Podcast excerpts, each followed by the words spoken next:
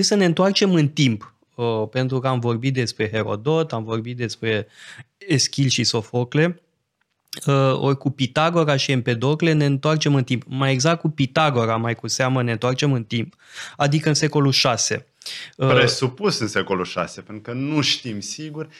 Interesant e că de la Pitagora nu ne-a rămas nimic, niciun text spre osebire de cei despre care am mai vorbit, Tales, Anaximandru, Anaximene, de la avem câte ceva, un fragment de la Pitagora, absolut zero. De asta, unii spun că ar fi mai bine să vorbim despre o tradiție pitagoreică decât despre Pitagora propriu. Sigur, dar sigur sunt niște povesti Bun, acum trebuie spus ceva, că există trei biografii ale lui Pitagora din Antichitate, dar toate sunt scrise foarte târziu. Uh, prima în ordine cronologică este uh, biografia scrisă de Diogene Laerțiu, adică în secolul III uh, după Hristos, și apoi Iamblicus și Porfir, adică sfârșitul secolului III, începutul secolului IV, da, după Hristos, la sute de ani după Uh, presupusa viața lui Pitagora, aproape 800 de ani mai târziu. Deci asta deja e o problemă, însă uh, pe de altă parte sunt ecouri uh, ale gândirii pitagoricene deja la Platon.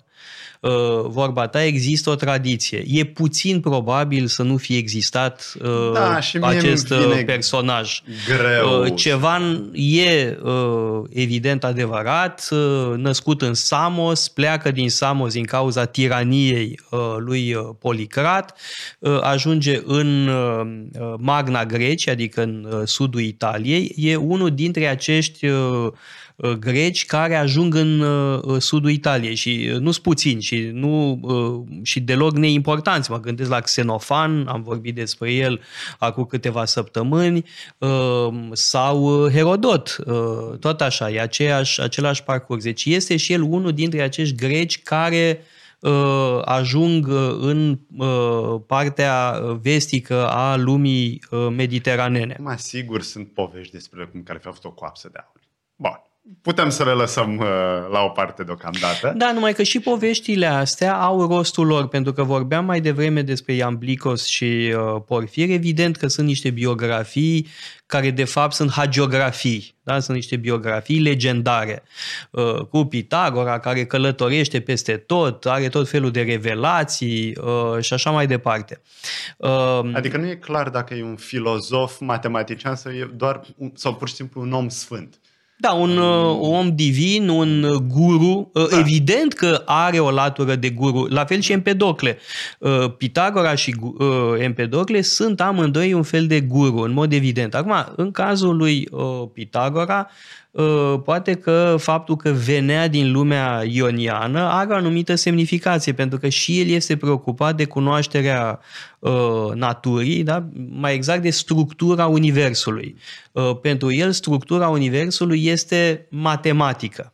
Asta e interesant, că noi am vorbit despre mm, Tales, Heracliș și așa mai departe, oameni care spun că Universul este, cosmos e făcut din apă, din foc și așa mai departe. Uh, Uh, deci ei vorbesc despre natura materială substanțială a Universului. La Pitagora apare în schimb ideea că contează mai degrabă forma, structura, organizarea. Da, dar nu cumva și... avem și ideea că nus, rațiunea este Uh, sufletul lumii. Avem ideea asta la alți da. gânditori. Uh, poate că structura matematică a lumii are cumva legătură cu această cu idee siguranță. a unei ordini uh, noetice, uh, logice a lumii. Adică nu-mi imaginez că Pitagora ar fi fost asemenea unui matematician contemporan care interesa strict de teoria numerelor sau de, de geometrie.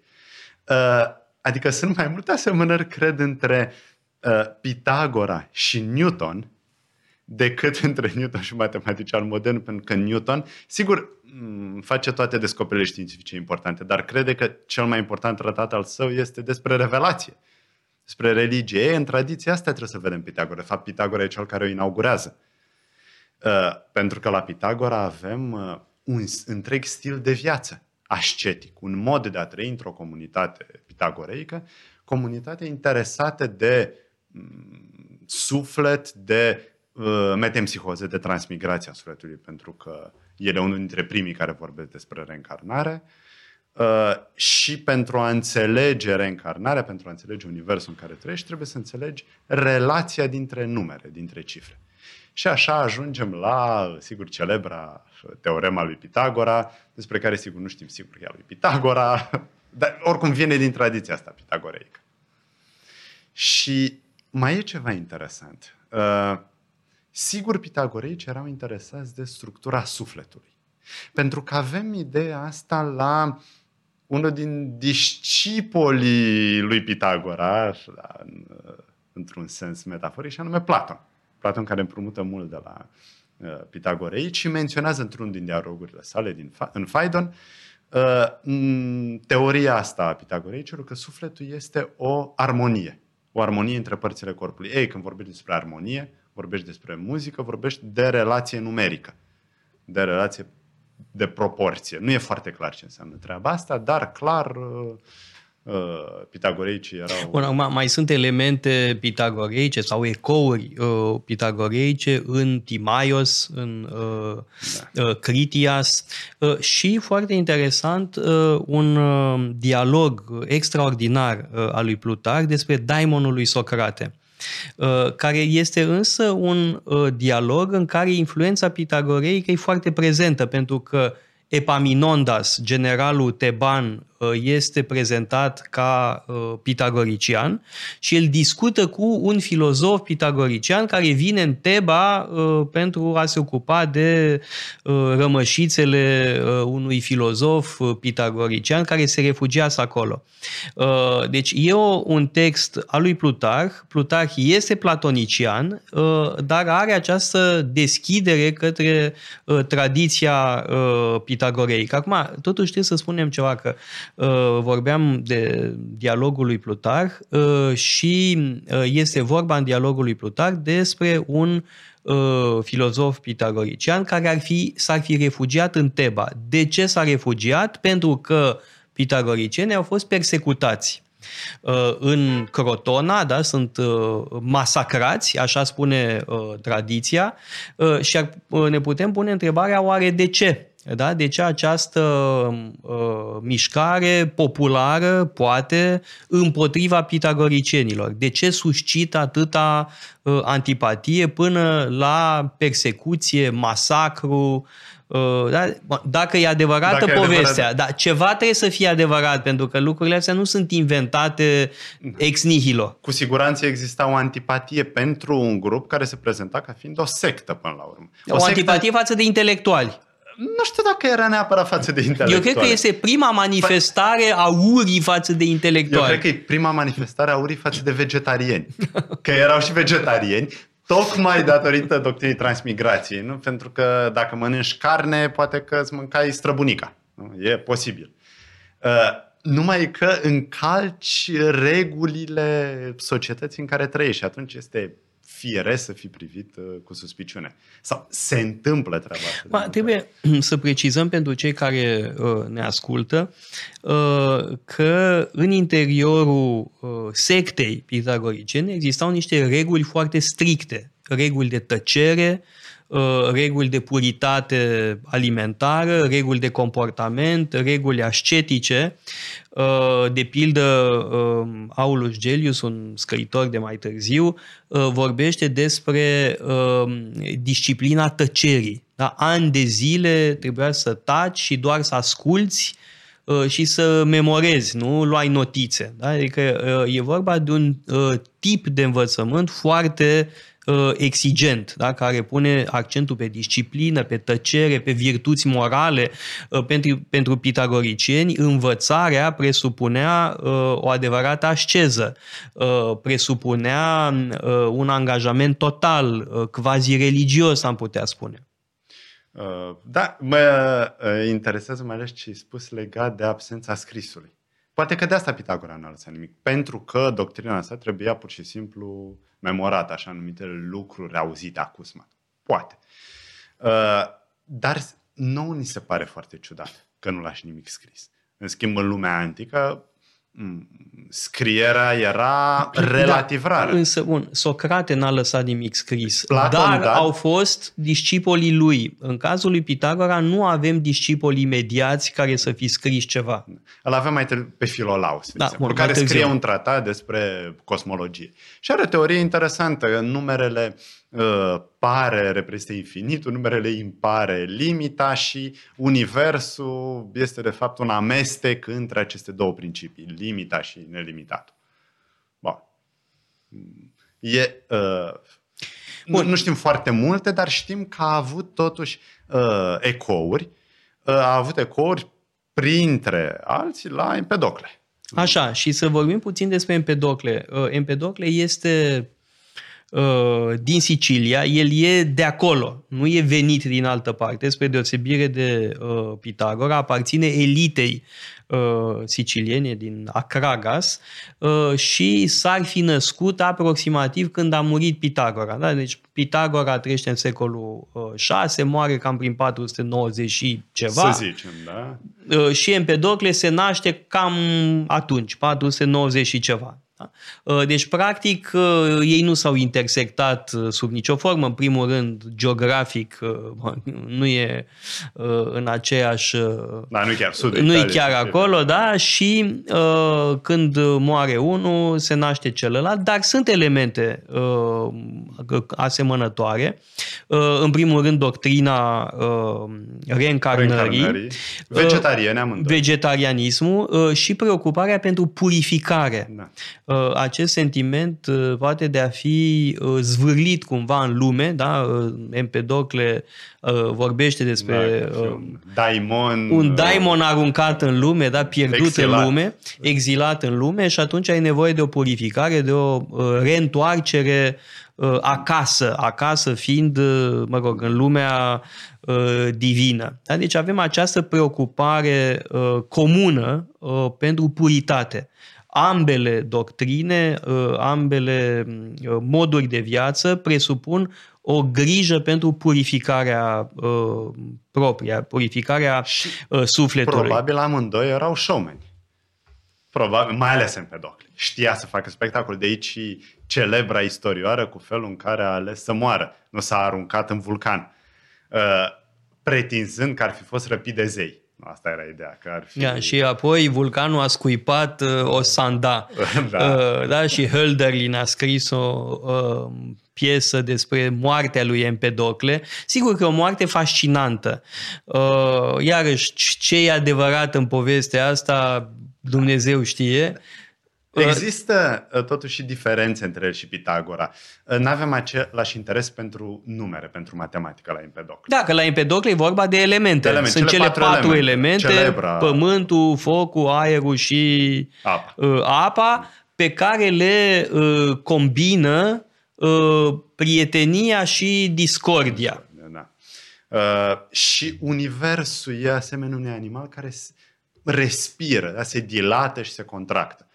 Că avem, uh, mai spunem, trecerea universului spre starea de iubire, pentru că iubirea ce face? Adună elementele la un loc. Numai că asta înseamnă că nu mai există mișcare, că toate se uh, ajung hai să spunem, în centrul cosmosului, oricum am înțelege treaba asta, și atunci nu mai poate exista viață. Nu mai poate Și exista. discordia... Și discordia le sparge și discordia duce la fragmentarea totală. Mhm. Ceea ce înseamnă că un univers, așa cum îl cunoaștem noi, poate să existe doar în momentele intermediare.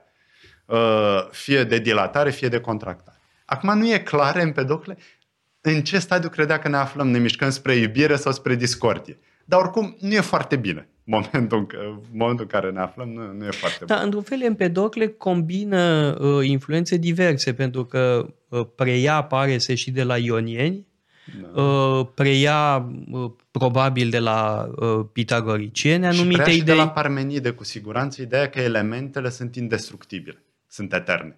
De chiar altfel, dacă el nu amestecul folosește ar fi. termenul de elemente. Sunt uh, Rădăcini. rădăcini sau semințe, da. Da. Uh, Da, bun, asta... Bun, o să vorbim despre atomiști și atomiștii la fel, când vorbesc despre atom, vorbesc despre rădăcini sau semințe, da. Mai avem până acolo. Uh, Interesant e că la Empedocle avem și un fel de pf, teorie a evoluției, prototeorie a evoluției. Pentru că așa cum avem elemente care se combină, uh, avem și porțiuni de animale care se pot combina în animale viabile sau animale care se dovedesc ca nu fi viabile. Centaurii, de pildă, nu sunt uh, creaturi viabile și atunci dispar. Oamenii sunt și oamenii pot să trăiască. Bun, și la oameni avem, de pildă, am, sau am avut oameni care au avut picioare de cai sau fețe de boi, capete de boi aici. Cred că unii au supraviețuit. Uh,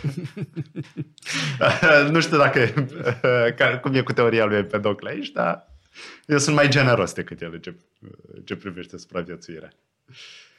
Da, dar e interesant un lucru că uh, Empedocle, deși era atât de spectaculos da, și fascinant ca personaj, n-a lăsat o posteritate intelectuală pe care să o poți urmări de-a lungul secolelor, în timp ce Pitagora, în mod categoric, da, Uh, Pitagora uh, este la originea unei uh, tradiții care dăinuie până acum. Da.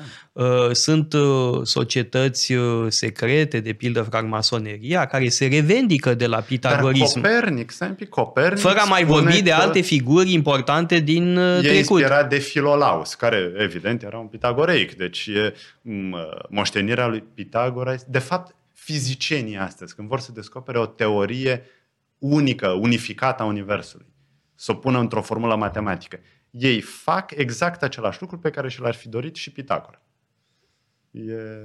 Bun, asta este, să zicem, o influență, uh, mă rog, în linii mari Uh, da? pentru că atâția alți uh, uh, savanți au încercat să răspundă la problema pusă de Pitagora. Dar există o tradiție pitagoreică în antichitate, în sensul că, mă rog, Uh, sunt oameni care duc o viață uh, conformă cu învățăturile lui uh, Pitagora. Însuși Seneca, de pildă, într-o primă fază a fost pitagorician, până când i-a zis taică să mai mănânce o fleică pentru că prea era slăbuț și palid și suferea cu plămânii. Și s-a convertit la stoicism. și s-a da, convertit la stoicism. La... Însă, în cazul lui Pitagora avem de-a face cu o tradiție foarte puternică, o tradiție care a durat secole. Eu cred că și acum există cel puțin un fel de nostalgie a uh, pitagorismului, n-a dispărut uh, din peisaj, uh, iar în antichitate aș zice chiar că pitagorismul ia amploare. Uh, avem de pildă la Ovidiu în Metamorfoze, uh, spre finalul uh, poemului, un discurs superb absolut superb pe care Ovidiu îl atribuie lui Pitagora, o splendoare absolută. Uh, apoi avem uh, acele hagiografii despre care am vorbit uh, mai la devreme. nici de asta e interesant, pentru că ei fiind neoplatonici, da. evident, sunt interesați de elemente. Fără a mai vorbi de faptul că uh, grecii vedeau în alți uh, înțelepți de la alte popoare un fel de pitagoricieni. Zamolxe, de pildă, da, uh, și Herodot și Platon vorbesc despre Zamolxe și fac o legătură cu Pitagora, bun, că e o glumă la Herodot, că a inventat că o poveste, pe dar uh, există o conexiune. Uh, așa cum, de pildă, grecii vedeau în druizi un fel de pitagoricieni. Dar dacă tu ai apărat cauza lui Pitagora, hai să spun totuși eu ceva despre Empedocle. Ca lăsat o moștenire importantă, și anume în medicină. Pentru că teoria celor patru elemente s-a transformat în teoria celor patru umori care a avut o lungă viață până, sigur, în perioada modernă, de fapt abandonată pe de-a întregul prin secolul XIX, pentru că medicina și biologia au avansat relativ mhm. lent. Așa că aș spune că și Empedocle, da, chiar dar dacă e nu transformată teoria, da. nu la fel de clar ca în cazul lui Pitagora, sigur, dar a avut și el. Uh, da, uh, fără îndoială, evident că da, uh, orice gânditor major lasă o urmă, în mod evident. Însă ce vreau să spun și mulțumesc că pot preciza, este că mai târziu vei avea timp de secole oameni care se vor defini ca pitagoricieni. În schimb, nu vei avea gânditori care să se identifice ca empi- empedocleeni da, sau da. empedocliști. Da. Uh, cred că aici e o diferență de destin uh, intelectual. Uitați-vă pe site-ul paleologu.com, avem o sumedenie de cursuri pasionante și mai cu seamă o pleiadă de lectori excelenți.